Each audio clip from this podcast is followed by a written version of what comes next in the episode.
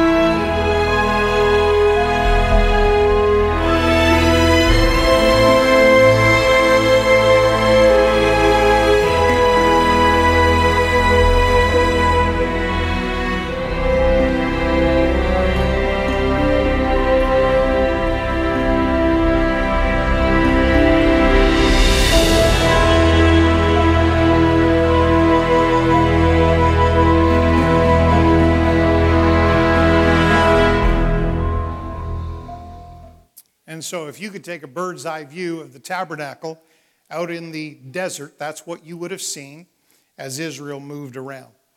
Now, last week we studied how that tabernacle, that building, is actually a picture of Jesus.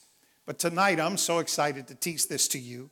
The tabernacle is also a picture of you.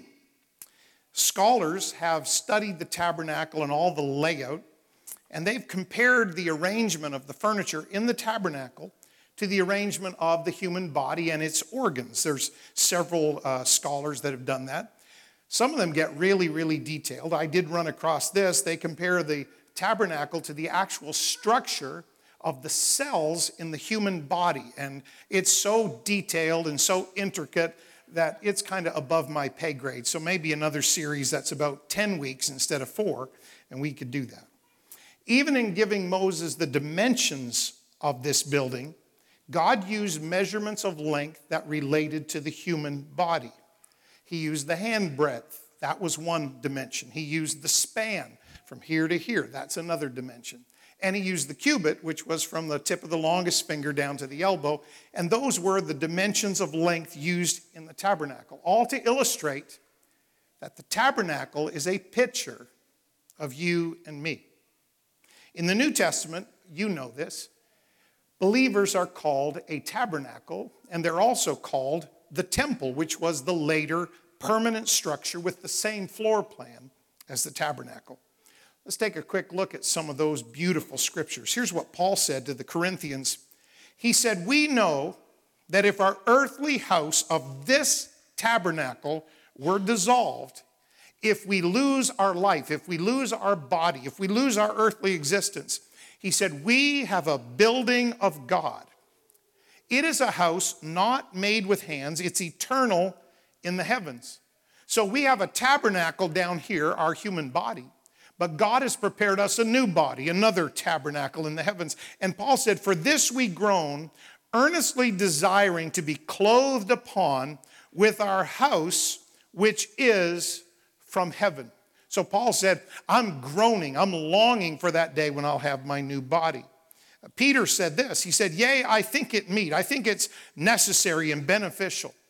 As long as I am in this tabernacle, as long as I'm here, as long as I'm living and breathing and talking and preaching, I'm going to stir you up by putting you in remembrance.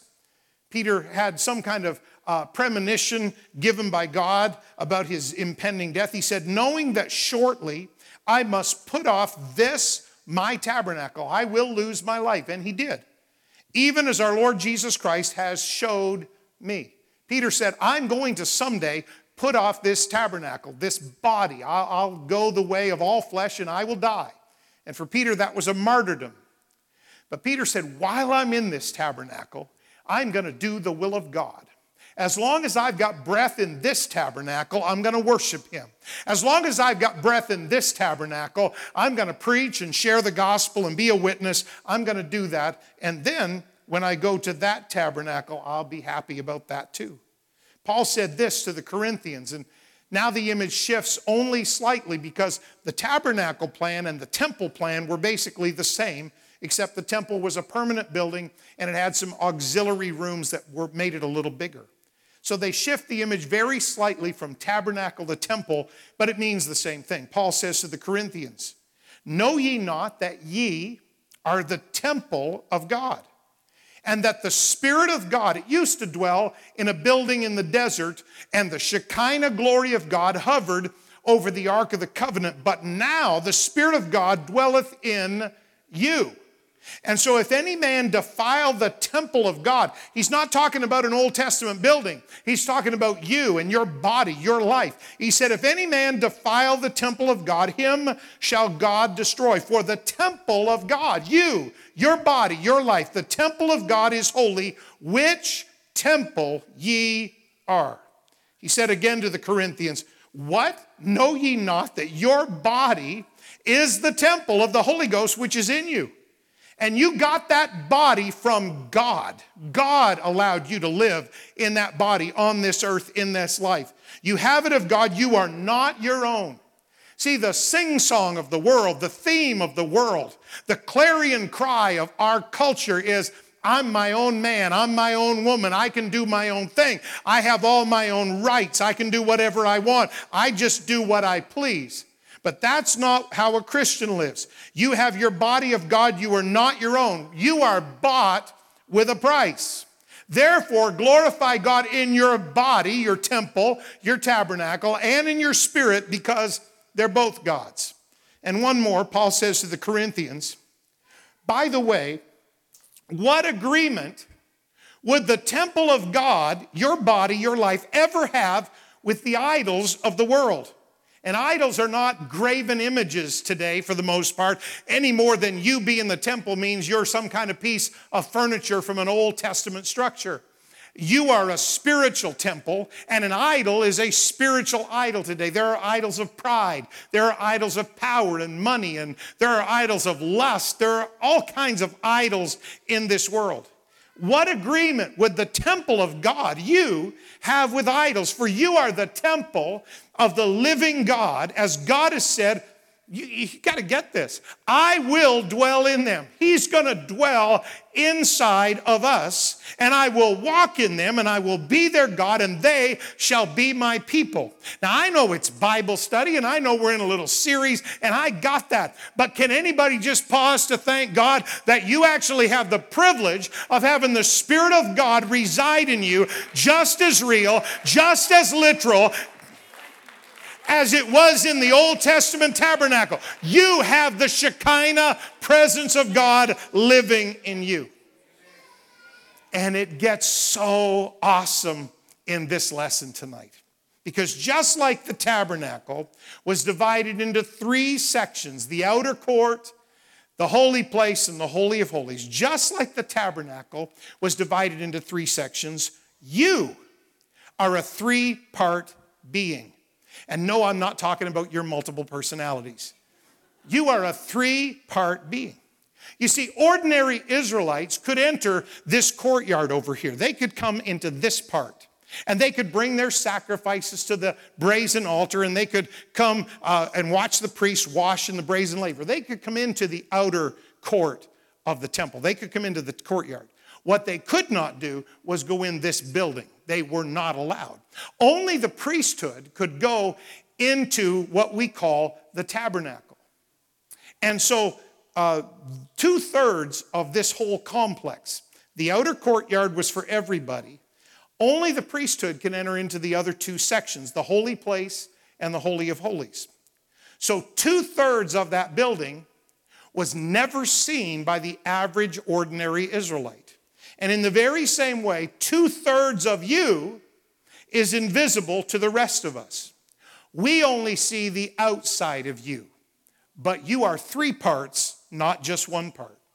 You are a three part being. You are a physical being, you're also a psychological being, and then you're a spiritual being.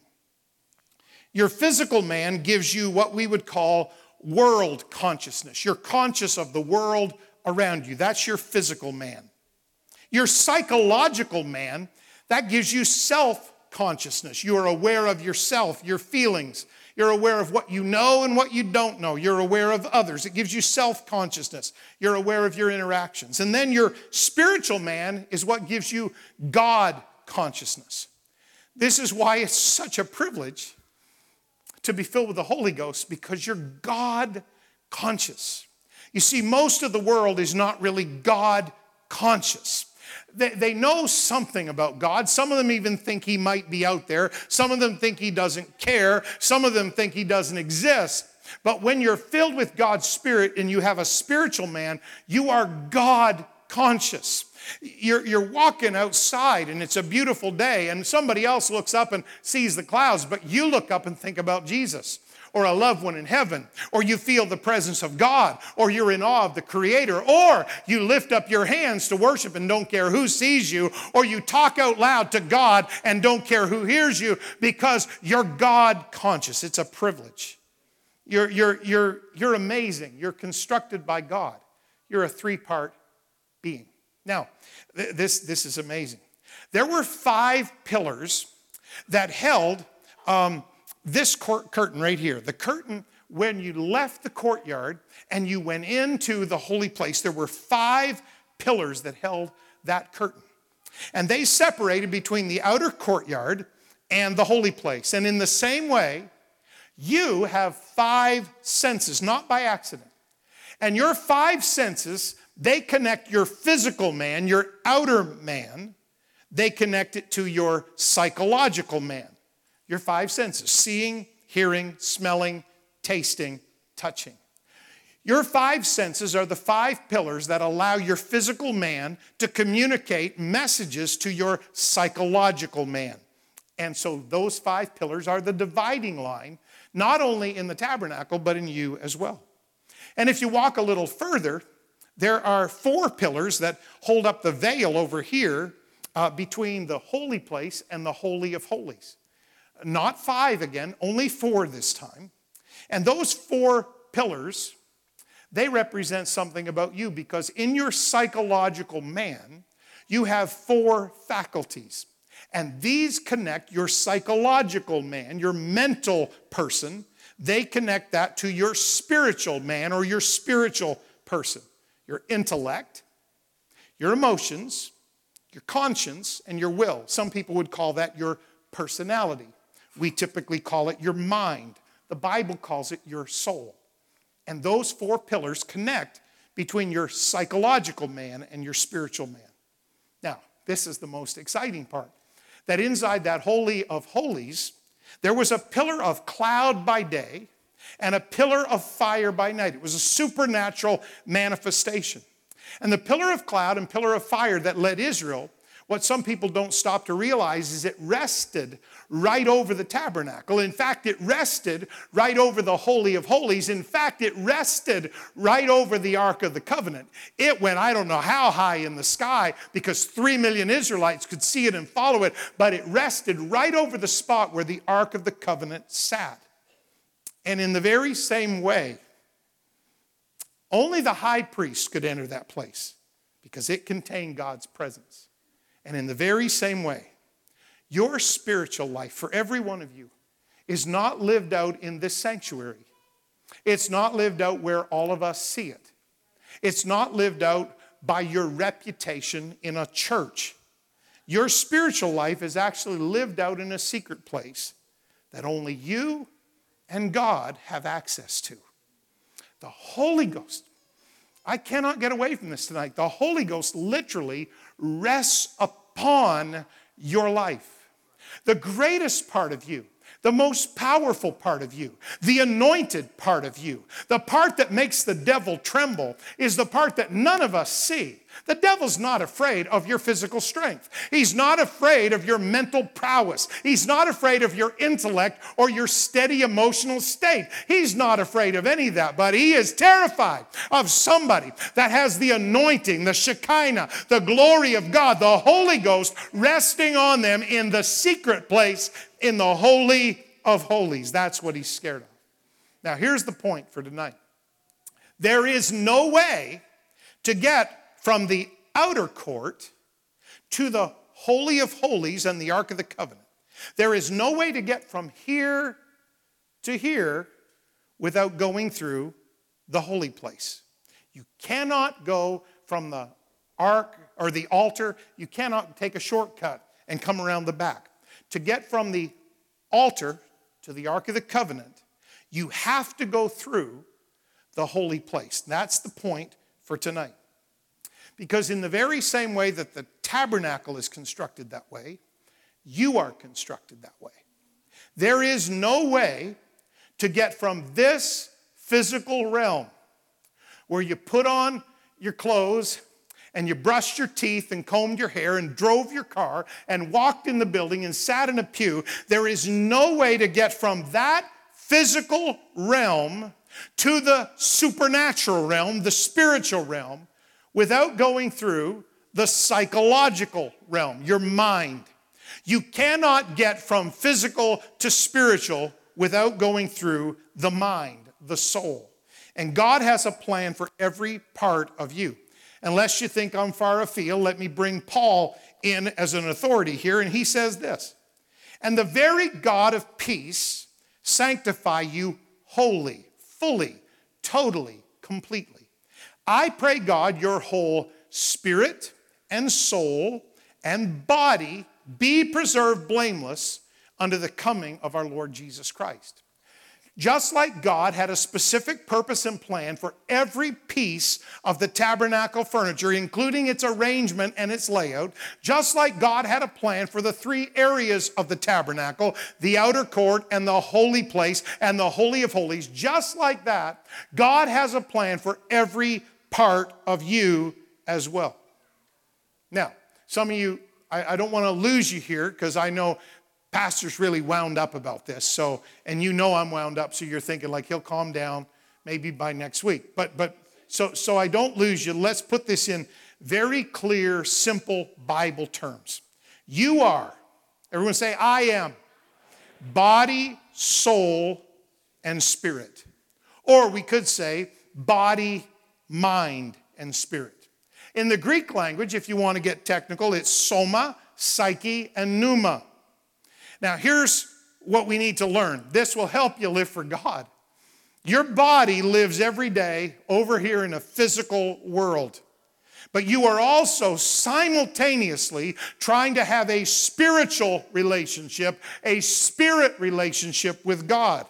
But the problem is, there is no direct access from the physical world to the spirit world without going through the soul, without going through the mind. You cannot access your spirit in any direct way or any natural way.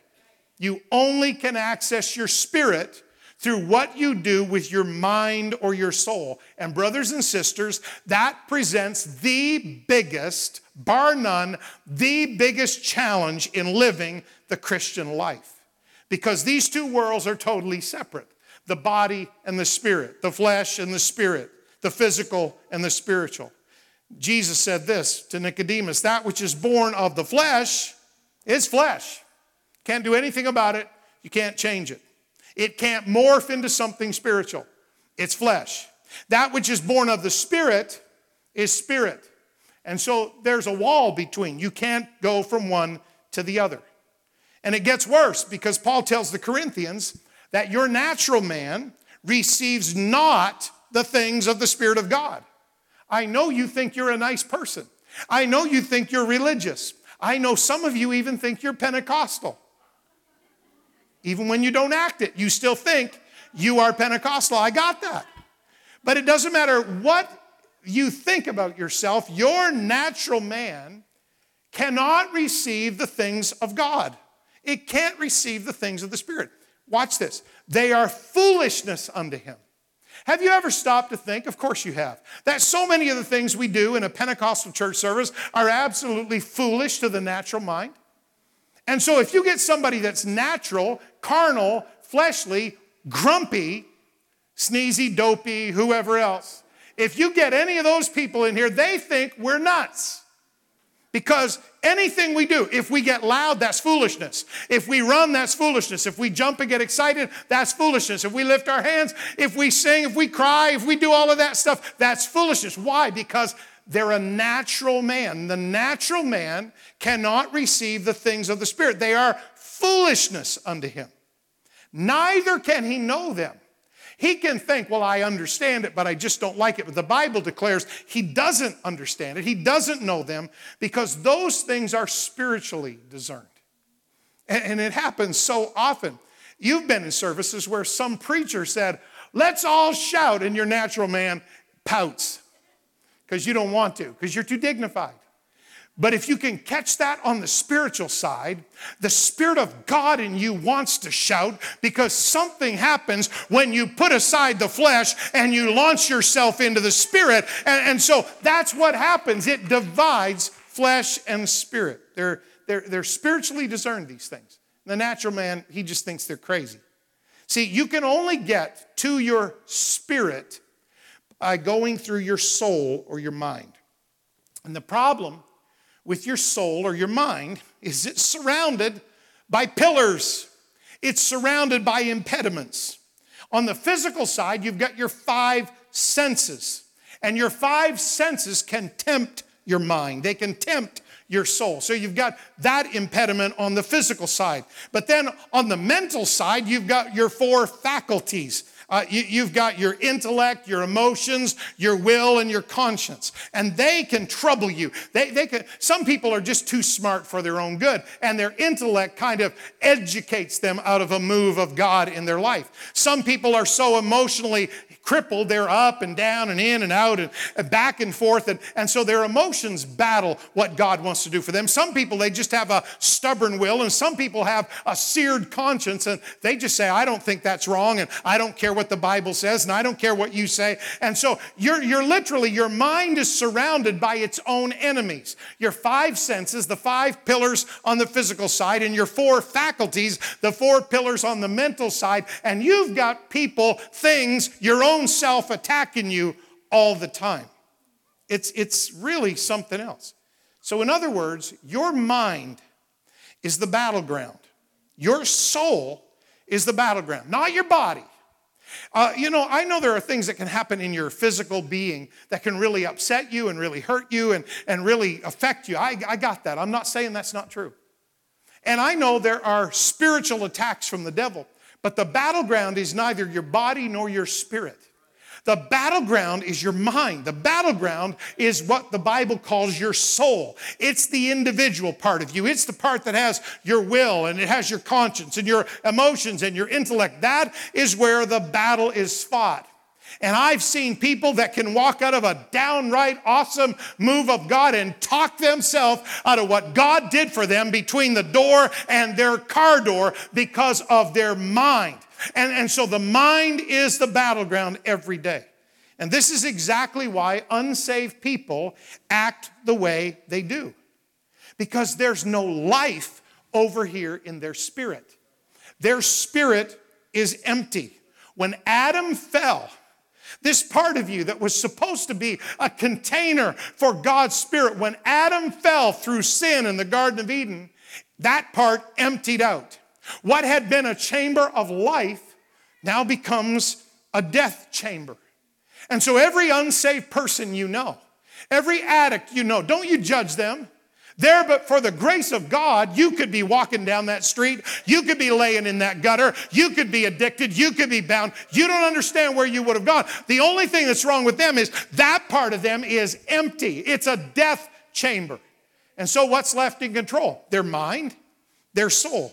That's what's left in control. And within that soul, the reason so many of them are highly resistant to the gospel of Jesus Christ is because within that soul, their intellect and their emotions and their conscience and their will, it's like they stand guard at the door to prevent the entrance of the Holy Ghost, to prevent the entrance of God. Only when they surrender will that change. But for those of us in this building, we know what it is to surrender to God and find that God filled that empty place that was in us. He filled that dead place that was in us. He filled to overflowing that place that was controlled by so many evil things. And what a privilege that is. Paul writes to the Romans and he says in Romans chapter 8, to be carnally minded, that's death. Somebody say death. But to be spiritually minded is life and peace. Why? Because the carnal mind is enmity, it's an enemy against God. Because your carnal mind is not subject to the law of God, neither indeed can be. I don't care if you've marinated in the apostolic church for 140 years, your carnal mind is still an enemy of God. It cannot be subject to the law of God. That's why you need the Holy Ghost. And you don't need the Holy Ghost on your spiritual birthday 85 years ago and never think of it again. You need the Holy Ghost every day of your life. You need to pray in the Holy Ghost. You need to worship in the Holy Ghost. You need to move in the Holy Ghost. Paul said, In Him we live and we move and we have our being. That needs to be you and me every day. Paul said, the carnal mind is an enemy against God. It's not subject to the law of God, neither indeed can be. So then, they that are in the flesh cannot please God. It's not that they will not, that's immaterial. It's that they cannot please God. This is where religious people get all messed up because they think, well, I'm doing good deeds and I'm giving stuff to my neighbors and I'm kind and I'm compassionate and I go to church services and I do this and I pray. And they're, they're religious. But, but see, the Bible says that they that are in the flesh cannot please God. You can, the flesh can do all kinds of good deeds, but deeds done by the flesh, whether good or bad, do not please God. You need something more. If we took that verse right there and if we wrote it as an equation, here's what the equation would look like carnally minded equals death, spiritually minded equals life and peace. So you just got to choose.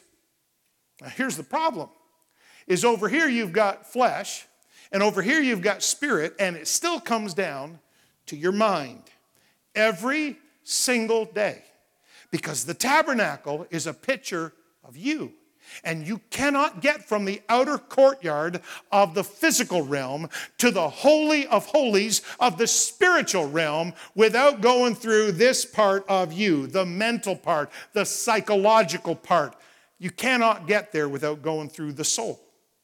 Jesus said this in John 4 24 God is a spirit. So they that worship him, they can't do it over here in the flesh. They that worship him cannot impress God with their mind. They that worship him must worship him over here in spirit and in truth. That's why every once in a while, you just need to push that old flesh and whatever attitude you may have brought in, or whatever problem you may be thinking about, or whatever tragedy or, or trial you may be remembering right now, every once in a while, you just need to shove all of that stuff down and you just need to push yourself into the spirit realm because if you are filled with the Holy Ghost, you have a, a, a, a get out of jail free card. And you're, the rest of you is a jail. People live and die by the passions of their flesh and in the prison of their mind and never know this. You have a get out of jail free card. It's called the Holy Ghost. Every once in a while, you just need to stir yourself up and just talk in tongues a little bit just because you want to, just because you can, just because it pleases God, just because it irritates the devil, just because every once in a while you need to take your right and take your advantage and take your privilege and jump your yourself into the spirit realm and just do something of the spirit. oh my, I love this. Jesus said this it is the spirit that quickeneth, the flesh profiteth nothing. The words that I speak unto you, they are spirit and they are life. So, what Jesus is telling us is there is no true life. Doesn't matter what you achieve, accomplish, what you own, what you buy. It doesn't matter who you know. It doesn't matter who knows you. There is no true life without the Spirit of God dwelling in your spirit. But since your spirit, please hear me, your spirit cannot be touched with the five senses. And since your spirit cannot be discovered through your four faculties, you have to use something else to get from over here to over there. And I'm glad to tell you that that something else is the Word of God. You have to go through God's Word, which is the owner's manual for the human life and the human heart. Now, James said it this way, and I've told you before James doesn't play. James grew up in a house with Jesus, that was his older brother. Uh, Jesus was virgin born, but Joseph and Mary had other kids, and James was one of them. And James grew up his whole life with a perfect older brother, and he is just tough as nails. His mama told him every day, Jesus always makes his bed, and Jesus always eats his raisin bran, and Jesus always cleans up his room, and Jesus always puts away his toys, and James has just had enough. So James does not play, he just tells it like it is. Here's what he says For if any be a hearer of the word and not a doer. You listen in Bible study, you listen on Sunday, but you don't do it. He is like unto a man who beholds his natural face in a glass, in a mirror. He beholdeth himself, and he goeth his way, and straightway forgetteth what manner of man he was. And that's like so many people. You know, they get up in the morning, they look in the mirror, and they try to get themselves ready for the day, and, and then they go away. And it's pretty obvious they didn't spend a lot of time in front of that piece of glass. Or if they did, they didn't put on their glasses before they, never mind. Okay, you didn't get that. Okay, so right. But there, somebody say, there's another mirror. But whoso looketh into the perfect law of liberty, the Bible. See, the Bible is a mirror.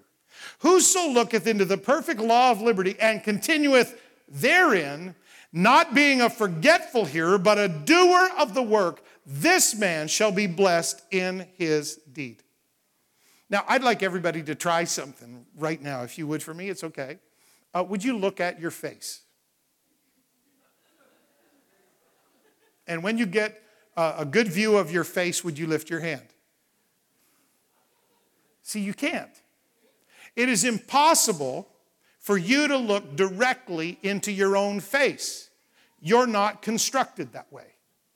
It is physically impossible to do so. So, what do we do? We look at our reflection in a mirror, in a reflective surface. And if you're smart, you will look into a mirror that you trust. If you've ever been to a funhouse where the mirrors add 10 pounds or make you look like a wavy piece of spaghetti, you know what I'm talking about. You see, you look at a mirror that you trust to get a good view because you cannot look directly at yourself and know what you look like in the physical realm without a mirror, without a reflective surface. In the same way, you cannot know what is in your spirit. You cannot look directly into your spirit. You may think you're such a good person. You may think you got it all in control and you're large and in charge, but you cannot know what is in your spirit. You have to look at your reflection in the mirror of God's Word. Only then do you get a true picture of how you're doing with God in the most important arena of life. Please hear me.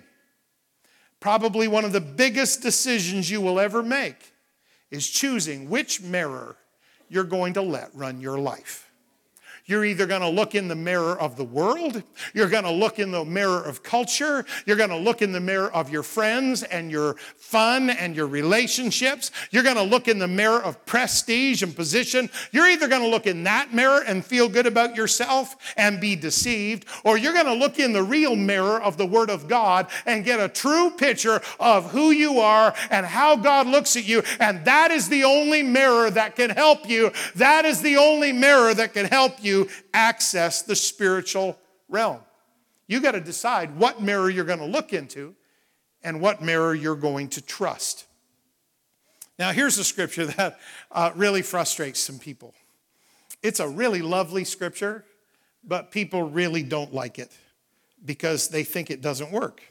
Second Corinthians chapter 5 and verse 17. Therefore, if any man be in Christ, we quote it all the time. He is a what? Say it out loud. He's a old things are passed away. Behold, all things are become new. Yeah, a wonderful scripture. That's beautiful. And a lot of people get mad because it doesn't work for them, or they think it doesn't. If I'm a new creature, Pastor Raymond, and if all things are become new, then where are the results? You say I became a new creature when I was born again? So where are the results? You know, in my body, I had cellulite before I get saved, and I was expecting it to disappear. And it's still here. Carbs just blow me up like a balloon. And I was expecting that to disappear and God to anoint me to be a lean, mean, carb eating machine after I got saved. And it didn't work. I'm not a new creature. I feel like the same creature. And you know, even in my mind, it didn't seem to work either. You know, I had some fears and anxieties, and I had some pressures and trouble, and I had a mean boss that gave me grief, and I fretted about it all night, every night, some nights, and that didn't disappear when I became a Christian. So I don't feel like that verse worked If any man's in Christ, he's a new creature. Old things are passed away. I still got a lot of old things hanging around. Some of them have names. All things didn't become new because I was hoping for her and him. They didn't become new. Didn't work. Pastor, my physical problems and my mental issues are basically still the same as they were before I got saved. So, where in the world was that promise of the Bible fulfilled? Oh, good answer. In your spirit, that's where it was fulfilled. You became a new creature in your spirit. Old things passed away in your spirit. All things became new in your spirit. You say, that's a cop out. No, that's powerful because you are right now in your spirit everything God has ever decreed over you. You are right now in your spirit everything God's word has ever promised you could be. You are right now in your spirit mighty. You are right now in your spirit powerful. You are right now in your spirit anointed. You are right now in your spirit victorious. That's not a cop out, that's awesome. Oh my goodness. You have become a new creature in your spirit right now. So here's your homework, brothers and sisters. That new life, that new creature, that anointing and power and authority has to work its way out down through your mind, out through to your everyday physical life. That is the challenge of the Christian life. And the battleground is not your spirit. Jesus lives in there. There isn't any enemy that could take him on. The battleground is not your spirit. And although you have physical challenges and problems and issues, the battleground is not your body, it's not your physical life. The battleground for every one of us is your mind, it's that middle ground. If you were talking in tabernacle terms, the battleground is the holy place, not the outer court, not the holy of holies. So, you have to do this. You have to get your soul, somebody say, my mind. You have to get your mind in agreement, not with your body. Oh my goodness, what a failed experiment that would be. You have to get your mind in agreement with your spirit. And you don't do it once, you do it every day. You sometimes have to do it multiple times a day. Some days you just need to never stop dragging your mind into the spirit realm and getting your mind, your soul in agreement with your spirit. See, your spirit has to flow through your soul to get to your body. It's kind of like your soul has this valve on it that will turn either way, and it allows the flow to go either way.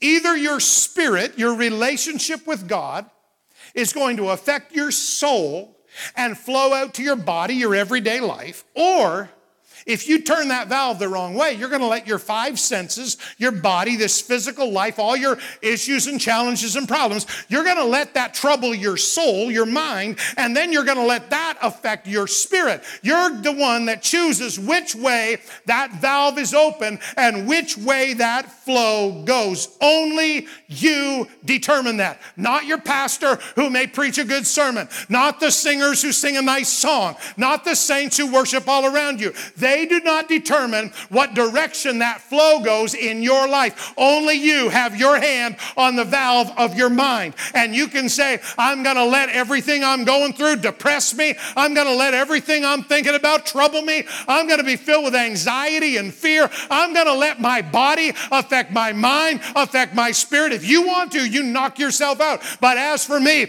I'm going to try to get in tune with the spirit and I'm going to let my spirit talk to my mind and lift me up up and encourage me in the Lord. And then I'm going to walk out into my everyday life and I'll deal with my problems then. Some of you need to learn to tell your problems, wait a minute, I'm busy. And you need to go connect with the Spirit before you try to deal with all your junk. Before you call them on the phone and get depressed because they don't have any more answers than you do. Before you do that, you might find yourself in the Holy of Holies talking to God and let the Spirit affect your soul instead of your body and your five senses and this world affect your soul. Your mind is your battleground. Nobody else controls that piece of real estate like you do. You've got to get your soul in agreement with your spirit. Your mind's the battleground. This is what Paul's talking about in Romans, very familiar scripture. I beseech you, therefore, brethren, by the mercies of God, that you present your bodies. Yeah, your everyday going to work, raising kids, paying bills, your everyday life. I beseech you that you present your bodies a living sacrifice, holy, acceptable to God, which is your reasonable service. How in the world would I do that when my flesh is so uncooperative with the Spirit? Here's how you don't handle it out there. You don't handle it in your five senses. You don't handle it with your friends from the world. You handle it this way. And be not conformed to this world, but be ye transformed by the renewing of your body? No, by the renewing of your mind, that you may prove what is that good and acceptable and perfect will of God. That's what you got to do. The battleground is not out here, the battleground is here. There are so many forlorn, sad, depressed people because they have literally made a choice in their mind that they're going to let their problems bother them. And they're going to let people bother them. I love all of you, but I don't have the time of day to let you bother me. I've got a God to serve, and we got a church to build, and we got a world to reach, and I don't have the time of day to let you bother me. And I hope you don't have the time of day to let me bother you. But you don't make that decision in your circumstances. You make that decision right here every day. You know, the kids are right when they sing those simple little songs, you know, take your frown, turn it upside down. Sometimes I would like to. They're right because it's not out here. Oh, I got bad circumstances. You and I both know, saints of God, in a hospital bed, saints of God, sick in body, saints of God that had a joy in their soul and a praise on their lips. It's not out here, it's in here. This is the battleground that either lets you live by the Spirit or live according to the flesh. Your choice. So, okay, Pastor, great. I hope you're just about done. How do I renew my mind? How do I do it? You know, Paul tells me I need to. How do I do it? Well, that's a great question. And the answer is because the tabernacle is a prophetic picture of you. You renew your mind in the holy place. You remember the other week we talked about the three articles of furniture that have to do with salvation the brazen altar, the brazen laver, and the Ark of the Covenant. But in the holy place, which is a picture of your mind, your soul, the soulish realm, there are three other articles of furniture. These three pieces of furniture in the holy place are a picture of our sanctification. Now, salvation is your spiritual birth process. We call it the new birth. But sanctification is your spiritual growth process. So, there are three articles of furniture in the holy place, which is a prophetic picture of you specifically your soul or your mind. Very quickly. The first one is the golden candlestick. Jesus was the light of the world, and we are called to be his light in this world, according to Acts 1 and 8. You shall receive power, and you shall be witnesses. But we cannot do that in our own ability. Do you know what fuel was used to light the flame of the golden candlestick? It was pure olive oil which is a symbol in the scripture of the Holy Ghost and the anointing of God. When you uh, want to, to be successful in living for God, can I just tell you, You've got to get yourself in the presence of God some way, somehow, somewhere by hook or by crook.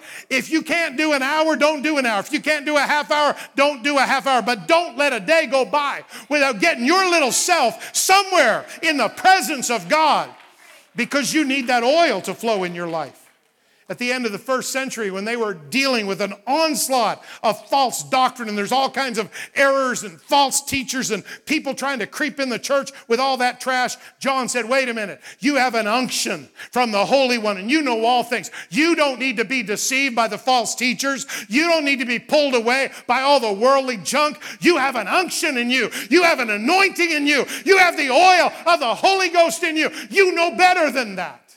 That's what he's saying. He said this He said, if we walk in the light, somebody say the light. If we walk in that light, the light of the candlestick, if we get ourselves in the presence of God every day, if we walk in the light as He is in the light, we have fellowship one with another, and the blood of Jesus Christ, His Son, cleanseth us from all sin. People do not backslide from the presence of God. They backslide when they slip away from the presence of God. And yes, you can slip away from the presence of God sitting on a pew in a Pentecostal church, but nobody backslides out of the moving, manifest presence of God. If you are basking in His presence, you are not backsliding in that moment. You are being filled with the oil of the Spirit. There's a privilege in being in God's presence. And we need the anointing and the illumination of the Holy Ghost, not once a week. We need it every day. And you only get that by spending time basking in His light through worship. Oh, you need to do this on your own, but surely we could do it all together. I wish you'd lift up your hands and give God worship. You need to do this when you're not here. You need to do this when we're not around. You need to do this when Pastor didn't ask you. You need to do this when there are no singers and no musicians. You need to get yourself in the manifest presence of God every day. But I don't feel anything. That's your flesh talking. That's your mind talking. Forget that. Get yourself in the presence of God and renew yourself in the Spirit every day. How do I renew my mind, Pastor? How do I live for God? You get yourself in that holy place and you get into the light of God's presence through worship every day. There's another piece of furniture in there. It's called the altar of incense. And Jesus was our great high priest, and he was our great intercessor. And we are called to do likewise. We are not just to speak to people on behalf of God, that's witnessing. We are to speak to God on behalf of people. That's prayer. And the spices that made up this incense, they were to be crushed, broken, bruised, and then burned. That was not exactly a pleasant process for the spices. But the beautiful fragrance that ascended before the veil was the end result of the agony of being bruised and broken and crushed and burned. And that is what prayer does. If you think prayer's easy, number one, I want to talk to you. Number two, and I know we all have seasons in prayer, and, and, and we all Instagram it. You know, we, we get our Bible. Oh, I love those. We get our Bible just perfect. Trees in the distance, coffee cup. Take a picture. Spending time with the Lord. Hashtag blessed. Yeah, give me a living break. I know we all feel that once in a while, but if you just you slide into that so easy every day, I really do want to talk to you. And secondly, you're lying. So, altar of incense. It wasn't always pleasant. Prayer's not always easy. Prayer sometimes can be difficult. Prayer sometimes can be a challenge to keep your concentration while you're trying to talk to Jesus. Because I noticed he's invisible. Sometimes for us little finite human beings, it's hard to focus on an invisible God sometimes. Oh, I know there's times when we get lost in His presence and it's beautiful, but it doesn't happen every day. Sometimes prayer is bruising and breaking and laying before an altar. But it's worth it because it sends up the incense before the throne of God, and your requests rise to His throne like incense. Psalmist said, Let my prayer be set forth, be set forth before thee as incense, and let the lifting up of my hands be as the evening sacrifice. I know sometimes you come to church and you've had a rough day, bad week, and it's a sacrifice to lift up your hands, but it's always worth it. Let the lifting of my hands be as the evening sacrifice. Revelation, three times in Revelation. The prayers of the saints, all of you people, all of you wonderful people, the prayers of the saints are referred to as incense before the throne of God. And another angel came and stood at the altar, having a golden censer, and there was given unto him much incense, that he should offer it with the prayers of all saints upon the golden altar, which was before the throne. Whose throne? God's throne.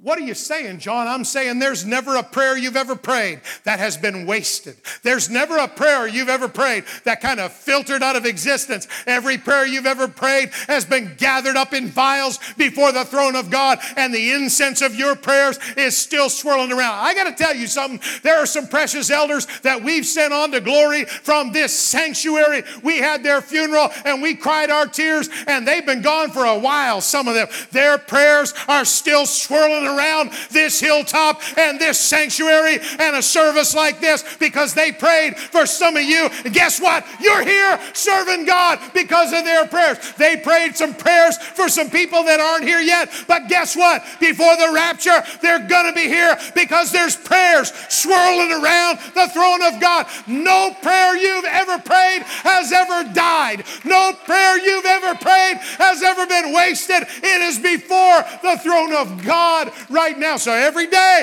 you've got to get yourself into that holy of holies, into that soulish realm, and you got to discipline yourself. Even if I don't feel it, I'm going to talk to God because that's the only tool I've got to get me over here toward the spirit realm. So every day I got to talk to God. And there was one last item. Oh my goodness, I feel that spirit, that confirmation of prayer. Prayer can go anywhere, God can go. Prayer can do anything, God can do. And your prayers outlive you. You will die if Jesus tarries, but your prayers are still going to be swirling around the throne. So the command of the church is still a good one pray without ceasing. I got to move on. We'll get out of here. The third article in that holy place was the table of showbread. Jesus was the bread of life. And yes, we need His word to survive. There was always to be bread on that little table in that little room. Prayer is you talking to God, but the Bible is God talking to you. Don't content yourself with these little fleeting impressions. I'm not making fun. These little fleeting impressions that you get in your mind while you're in church, and that's God talking to you. I'm not debating that's the case, but you've got a much more authoritative word from God than what you feel in your mind. And it's this you need to get yourself familiar with this. You need to get yourself into this. You need to have a relationship with this because, in opposition to everything you might feel or think or discern, this word is forever settled and established in heaven. You can take that to God's bank every time. It's right for you to ask God for your daily bread. That's right, your needs, your daily bread. But be sure you're also partaking of His daily bread. Your greatest need is not what you think it is. Well, I need this, I need a new job, I need this. Your greatest need is not what you think it is. Your greatest need is a word from God. Because a word from God will keep you when the storms are raging. A word from God will keep you when the devil is attacking. A word from God will keep you when problems are mounting up. A word from God. That's why I'm in Bible study tonight. I'd be here if I wasn't teaching because I need a word from God. That's why I need to get my face in that book because I need a word from God. Jesus said, it is written, man shall not live by bread alone, but by every word of God. And last scripture, which tells us how important it is and how critical it is for you to get yourself in that holy place, the place between, between the outer court, your physical man, and the holy of holies, your spiritual man. You need to get yourself in that holy place the soulish realm, the realm of your mind, every day. You need to drag your mind before God. Hebrews chapter 4 and verse 12. Oh my. For the word of God is quick and powerful and sharper than any two edged sword, piercing even, oh my goodness, to the dividing asunder of soul and spirit, and of the joints and marrow, and is a discerner of the thoughts and the intents of the heart.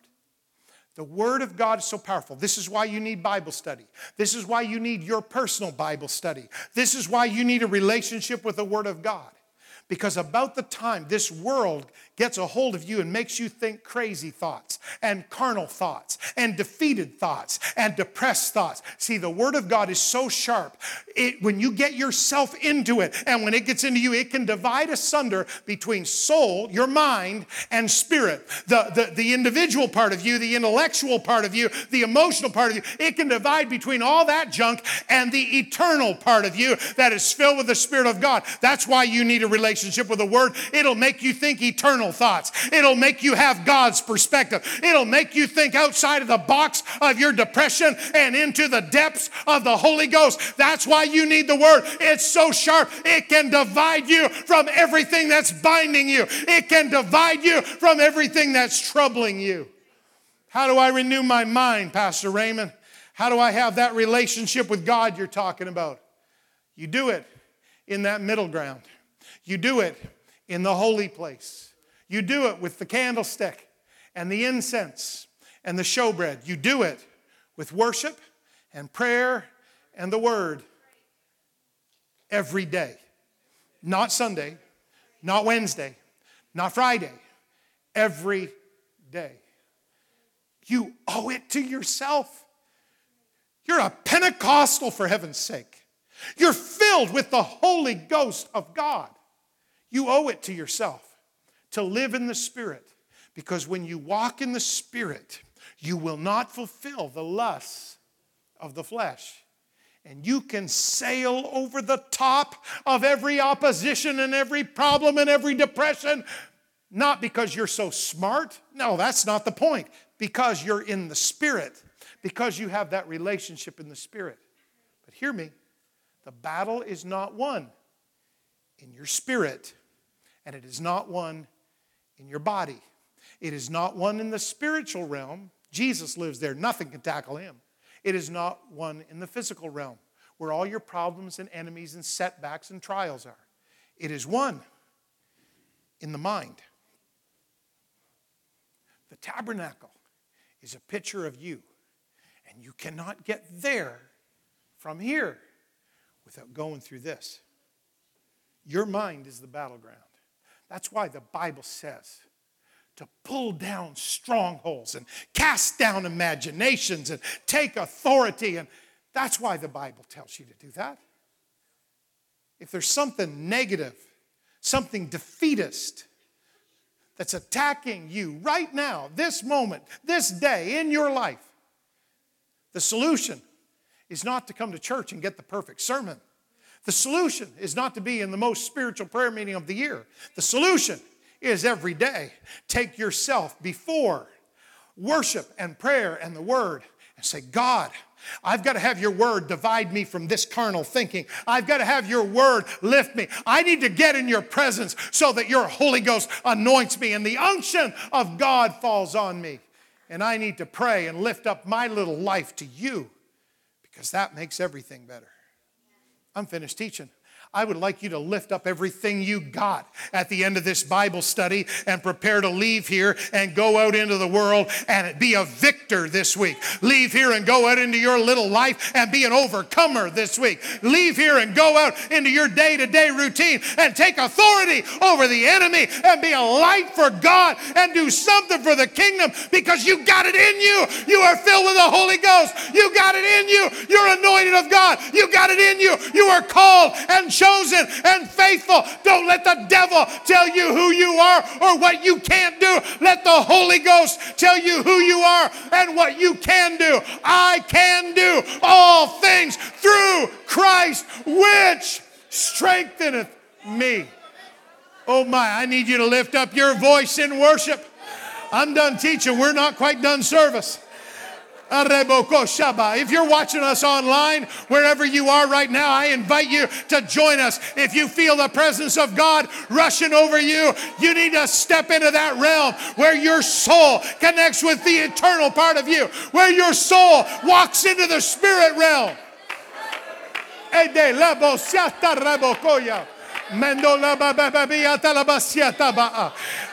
Oh my, I feel like almost a military spirit.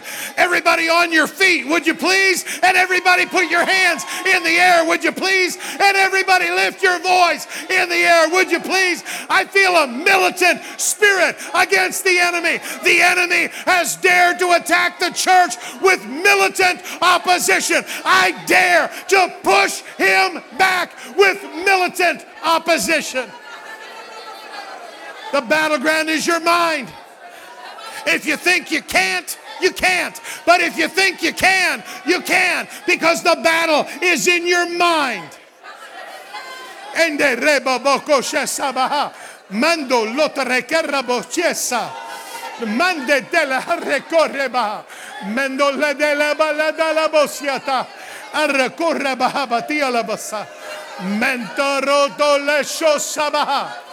Yes, Jesus.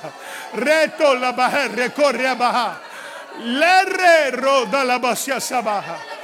Oh, somebody pray in the spirit. That's foolishness. No, it's not. It just hooks you to the spirit realm. Somebody pray in the spirit right now. It's foolish to the natural man, but it makes total sense to the spirit. Ende rebo sabaha.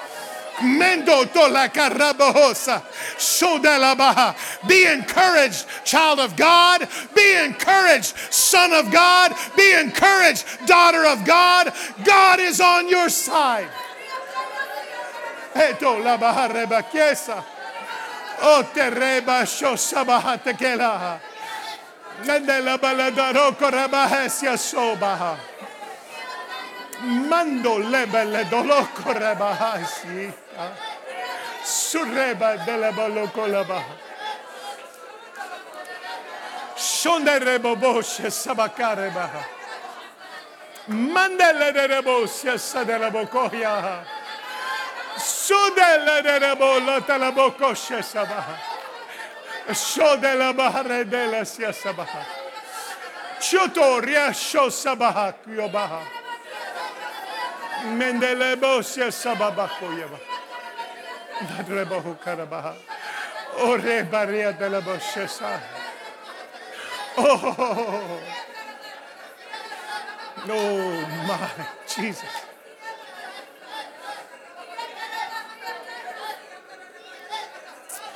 Oh, my Jesus. Oh, my Jesus. Oh, my Jesus.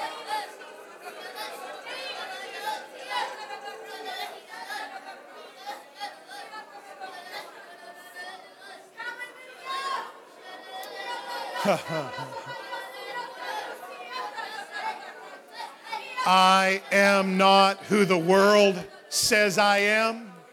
I am not who the devil says I am.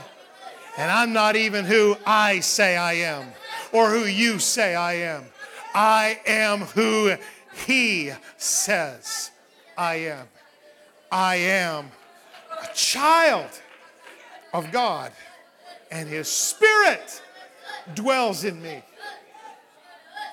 Nothing better than that.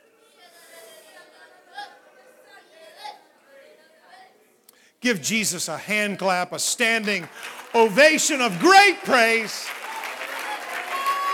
With the fruit of your lips, lifting up praise unto his name. I worship you, Jesus. Oh,